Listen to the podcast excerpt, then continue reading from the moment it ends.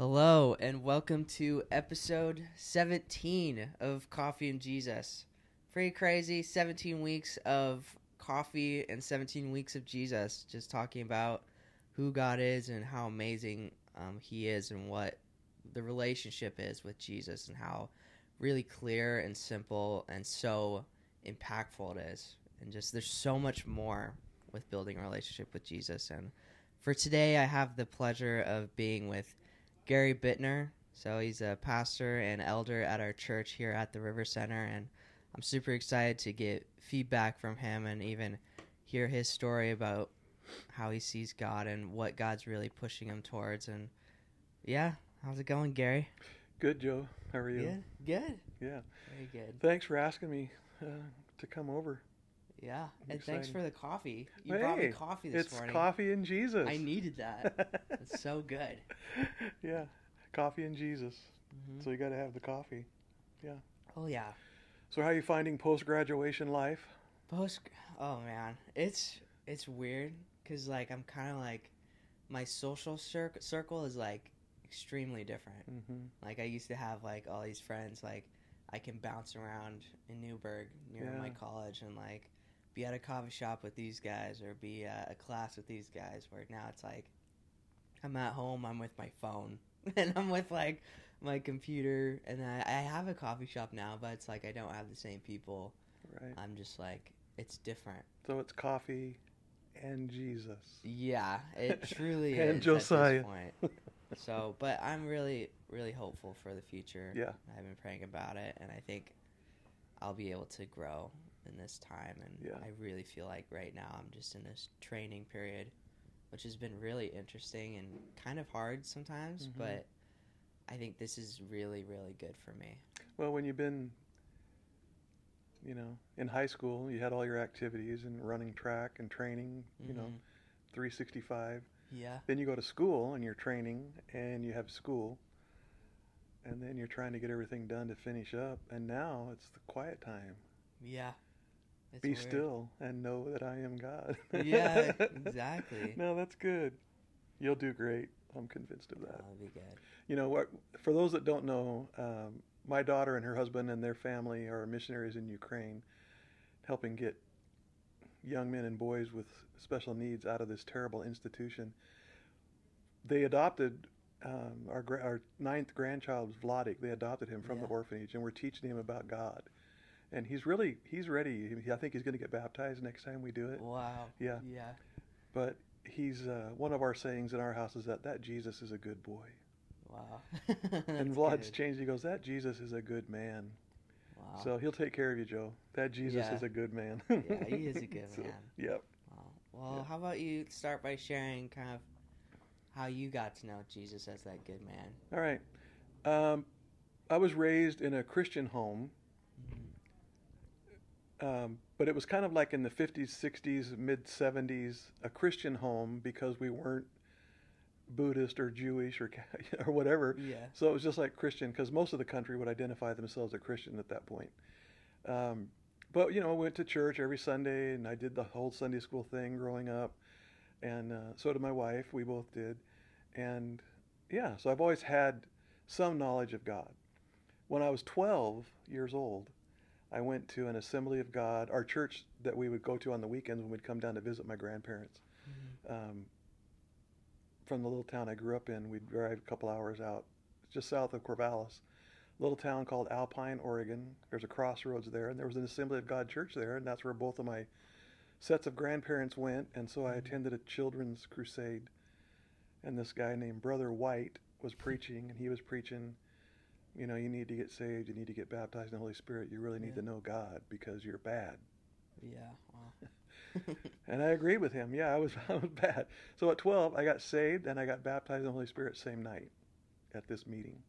yeah. And um, you know, so yeah, so that was my first introduction to the transforming power of the gospel. But it was a one night shot. Yeah. You know, uh, having been born again that night and having received a prayer language that night, I didn't I didn't use that prayer language again until I was in my 20s Oh wow. because I never knew that you could go on because the church that we were that we would visit this church they basically preached one thing. Well, two things. One, you're bad, Yeah. and two, if you don't get yourself good, you're going to go to hell. Right. So I would say that that was kind of the until Vonnie and I got married in 1975. Got 48 years coming up. Wow. Uh, that was had been my exposure pretty much to the gospel. Mm. Was that the good news to me? It it was the only good thing about it was I wasn't going to hell. Yeah. There was nothing else involved in that. Then Vonnie and I, after we were married for a year, we looked for a church. Um, we found a church which is part of, um, has the same history as the River Center here, and that was over in Corvallis. Uh, and so we started going there, and we were there from 1976, the fall, until the summer of 1995 Yeah. when we were sent out to plant a church up in Salem. I don't remember. Now, I'm not saying it didn't happen, but I do not recall any messages about the unconditional love of God, Mm. the magnificent grace of God, the Wow. goodness of God. I don't recall hearing a message like that. Yeah, what we wow. heard was you can live a successful Christian life if you do thus and so. Yeah. So every week it was a teaching on how to be what you needed to do to be a Christian. Yeah. And basically we got I got really tired. I got, I got worn out because I was working full time and I was on the eldership team and we'd have these meetings, you know, four or five nights a week and it was like I, I don't understand how this can be the life that Yeah. Right. anyway, so we were there for, you know, from 76 until uh, 1995. But in 1991, the founding pastor of that church, um, he had to be removed. And for me personally, I'm not saying all the other elders there at the time. I know they didn't, as in, as a matter of fact. Yeah. But for me personally, I had to deconstruct what is the gospel Yeah. and who is Jesus and what's he asking of me? And the scriptures there there are there are um, there's three passages of scripture that I never heard. Um, any I, I just never heard these, and Yeah. I got a book called, by a man named Bob George, and the book was called um, Classic Christianity. And it's, you know, I know there's several books out there by that name, but this guy was Bob George. And basically what it was, it was the same, very similar book to Terry Virgo's The Lavish Grace of God, Mm, God's Lavish mhm. Grace. And uh, man, it just rocked my world. And I got that, you know, this is a guy that I, he used to have a radio talk show in Eugene on Radio 1050. I don't know if it's still a Christian station or not. Yeah. But I would listen to him sometimes and I would get so mad at him Yeah. because he was preaching the grace of God, and people would call Mm. in with questions, and you know, he never, I don't recall him ever saying. I mean, obviously, he said, you know, you need to be in the Word and da da da, Mm-hmm. but mostly he focused on the goodness of God and the transforming power of the grace of God. I actually called him up one night, and I said, you know, you're just leading people astray because Yeah. you know, what about da da da da da, and what about in Colossians where it says, you know, if you stay, if if if Yeah. all these things on me that I have to do to make sure that, I, and he just, he actually laughed out loud. Yeah. He goes, "Wow, Gary, you're just, uh, you're the typical person that has a hard time with this." Wow. So we communicate a little bit after that, just kind of one on one, and reading that book. I begin to fall in love with Jesus in a new way. I actually found out what was good Yeah. Wow. about the good news. And the three, um, you know, the three passages of Scripture. One, the first one in John chapter 1, where it says, The Word became flesh and dwelt among us, and we beheld His glory. But it says, Jesus came full of grace and truth. Mm. The church that we had been, that Vonnie and I had been raised up in for, from 76 to 91, we just focused on truth. Mm. And we had the truth. Yeah. we had the corner on the truth. But it Mhm. says here it, it's preceded full of grace and truth. So whenever, as, as a pastor, whenever I'm dealing with folks, we always try to keep that in mind. Is that you know, it's well, like in evangelism, we would teach somebody people really don't care how much you know yeah. until they know how much you care.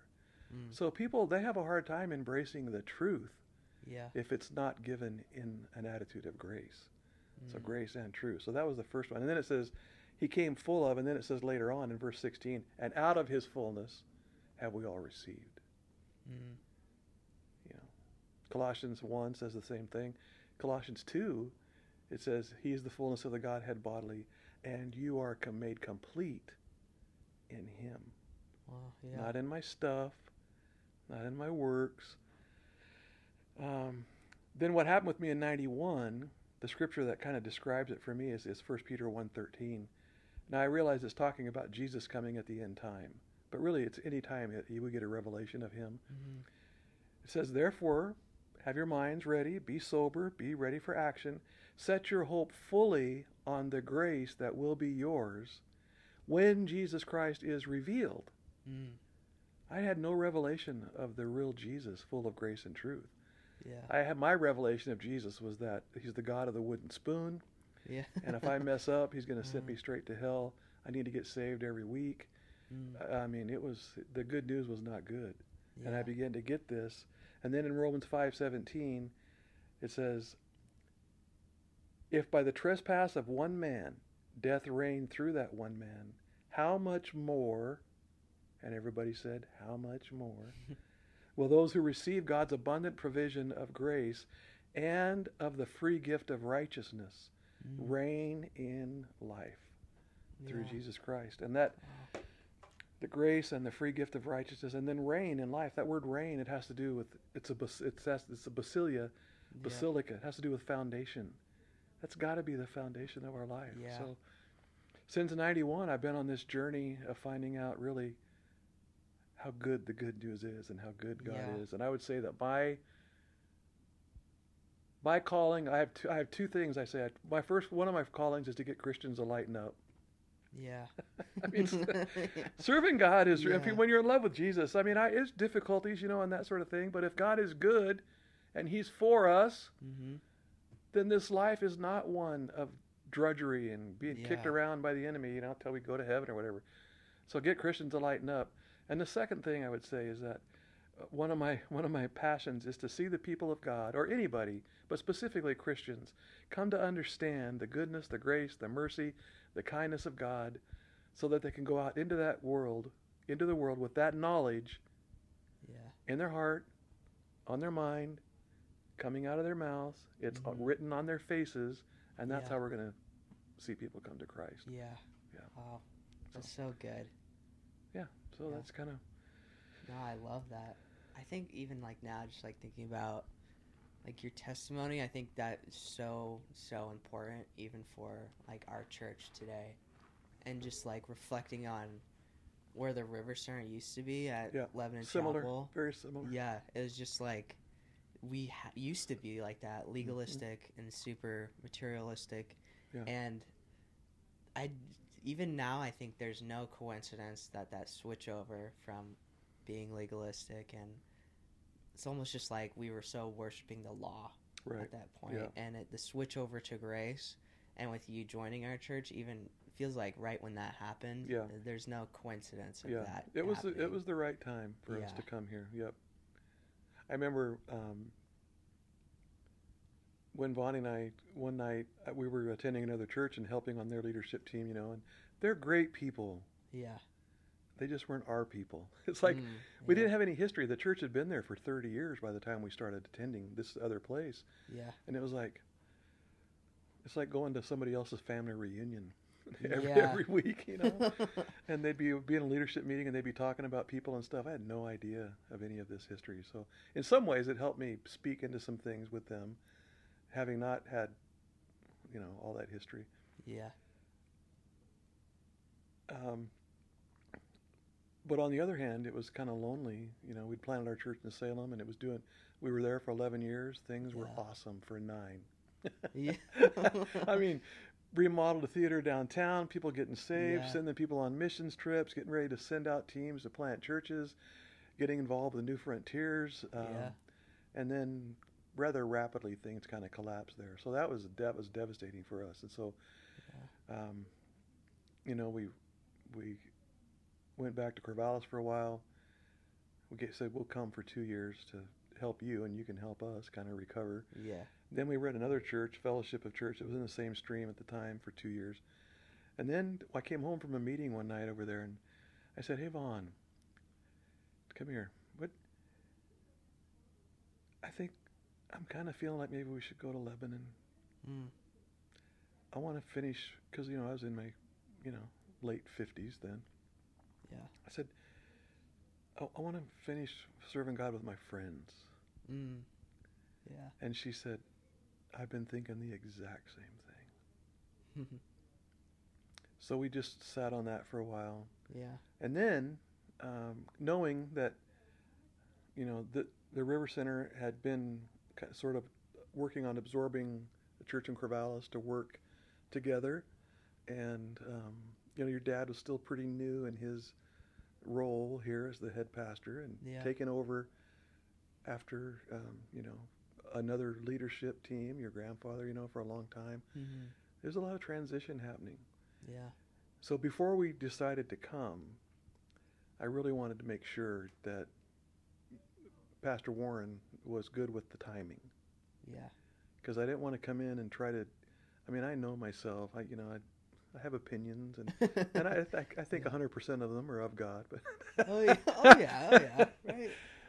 but I didn't want to do something to come in and you know, in a way, just sort of um, confuse people, confuse things. Yeah. Um, so we prayed for a while, and then I talked to Warren and I went out for lunch, and I said, "We're kind of, we would like to do this. Is the timing good for you?" And he said, "Never better." Wow.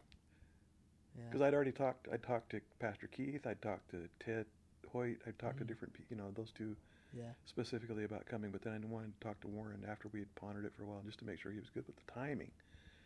So yeah, so you're right. I think it was a good, Yeah. good timing. Oh yeah. That's so awesome. So you talked about um, church planting in Mhm. Salem. Um, do you want to share kind of like that initial like startup and that calling to do Sure. church planting and Well, it started when I was born. yeah, right out When the womb. My well, yeah, my granny Wow. Opal, she was an old time Pentecostal lady. Oh, She used to preach, yeah. and when I went to see her and she was on her deathbed, we were we were going to plant the church. I'll go back to your question in a second, okay. Okay. but she wasn't going to get to see it, and I knew that, and I Yeah. said, you know, she was on her, she was had her eyes closed, and Mm. I think she died later that night, um, or the next day. But she had her eyes closed, and I was talking to her about my dreams and vision for the church, and that. She goes, she put up her little bony Pentecostal hand and said, "Son, he's real." Yeah. I said, "I know, Granny." I said, "Is there anything else you want to tell me?" She said, "You just preach the word." Wow. That was the last thing she said to me. But the first thing she said about me was that when I was born, she told my mom, she looked at me and said, He'll preach. So yeah, so from the Yeah, from the womb kind of That's true. and I was but I you know I I did not want to be a pastor because what I had seen in pastors I did not like growing Mhm. up. Um you know the whole platform driven thing and you got to be on the front row or on the plat on the platform and it's like ugh. yeah. So I said, I can I can do this evangelistic thing and reach people by being a high school social studies teacher and basketball coach. Nice. And that's the that's the road I was on. yeah. And so one morning she was working nights at Oregon State University. She supervised janitorial crews. And I was going to school at Western Oregon. It's called OCE at the time at Western Oregon. Okay. And I was going to school there, but mostly I was playing basketball. I mean, I Yeah. I basically flunked out my first year. they finally basically they didn't say this, but their point was you might want to go somewhere else and play basketball because Yeah. is, that's not what we're about Dang. here. Anyway, so I came home one night and she was still, or one morning, she came home and I got up and I was getting ready to get my stuff together and stuff. And she goes, Son, what do you think you're doing? I said, What do you mean? She goes, With your life, what do you think you're doing? I said, Well, Granny, I know that you think I can have this calling and that I should, but I'm going to do it this way. And she just looked at me and she said, Oh, why don't you just get off it? you know what you're called to do. And so, Uh-huh. so then, you know, a year later, Vonnie and I got married. Or two years later, Vonnie and I got married. And then we went to the church in Corvallis, which had Mhm. which preached. Yeah. I mean, it was a church plant Mm-hmm. from the big church in Anchorage, Yeah. and they preached church planting.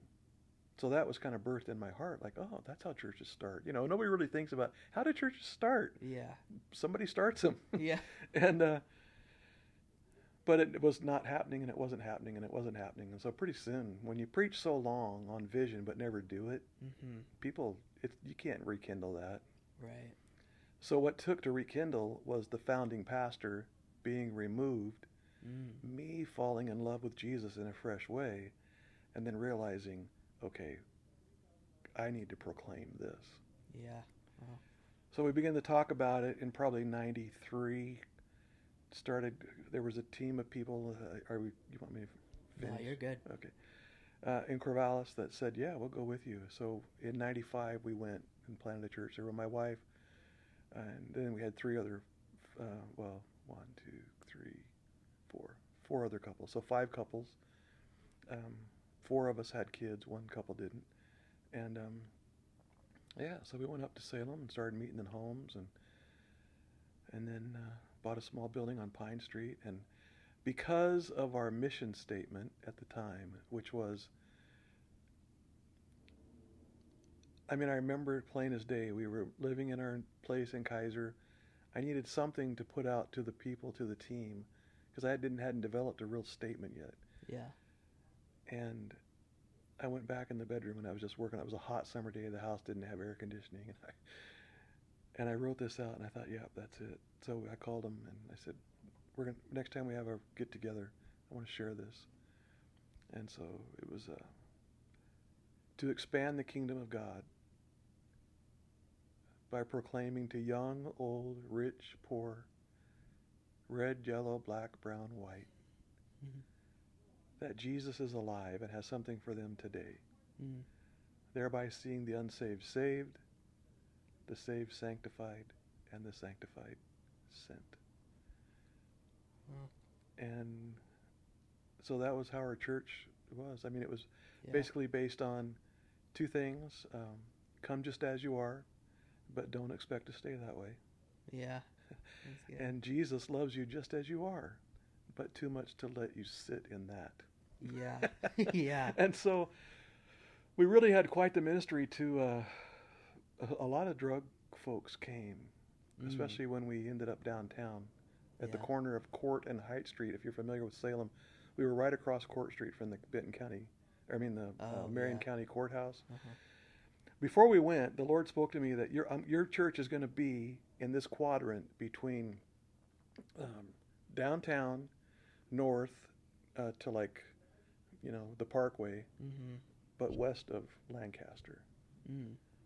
But you're going to be down close to downtown somewhere. Yeah. And that my office at that point, when we remodeled the old Grand Theater, looked down on the busiest pedestrian intersection in the city. Wow. Yeah. And so we had a lot of folks come and people getting saved, people getting saved in the middle of the worship services. I just would stop it and say, that thing that you're feeling right now, that's God. Yeah. Do you want to respond to Him? I do. And some of those people are still our really good friends. And so. Yeah. Cool. So yeah, so it was. I mean, I had been taught about church planting, you know, and I knew that it was in my heart. And so finally, over time, it resonated, coalesced, and then the only the only thing I would, I wish that we had been in a situation where we had actual apostolic covering and input. Because once the leadership team kind of got wonky, Mm-hmm. we were trying to fix the problem ourselves. Yeah. And by the time we, because we weren't operating that you had people that you could call. I mean, I had Keith, obviously, Yeah. and Ted, but we weren't operating in a way that they should come in and help us, you know, even Yeah. set in elders. Yeah. That invited invited Keith to the service. Hey, we're going to ordain these two elders. You want to come? But it ne- he he didn't have any input on it. Right. I just thought, well, these are the good guys. Well, those are the two guys that caused us the most problems. yeah. Wow. And if we'd have had some outside input, I think the church would still be going. Yeah. You know, because the things that I needed to adjust would have been adjusted, but mainly we would have had support in setting in the leadership Mm-hmm. and dealing with the issues as they came up. Yeah. I was trying to do it by myself, and and it was too late. So Anyway, so I would say to anybody listening to this, if you're thinking about planning a church, Joe, Mm-hmm. um, make sure that you have these relationships with people that you're going to put in leadership. Because see, the old model, Mm-hmm. when we talk about the church that we were raised up in in Corvallis, was Yeah. that the jobs and the tasks are the most important thing. Mm. Well, yeah, but what if I don't get along with the person that I'm supposed to do this job with? Doesn't matter. The job and the task is the most important thing. Yeah. Huh. What that does is that it creates a building Mm-hmm. that's rigid and can't move when the Yeah. earth shakes, you know, that sort of Yeah. thing. It's going to break. Yeah. So if you have relationships first, and it's like, hey, here's a task.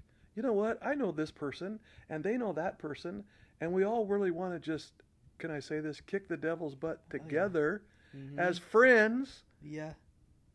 and together it's built up into a holy habitation of the Yeah. Spirit, and it can withstand that shaking. But if it's Yeah. just task, job, role, fill those spots, plug the hole in the dike, you know, and that's that would be a big difference. Relational building first, and not Mm. job first. Because I was still coming out of this. Yeah. I was still learning about the grace of God. If I'd had a little more time, Yeah. you know, but the relationship aspect is, it's got to be, it's such a key. Yeah. That's so good.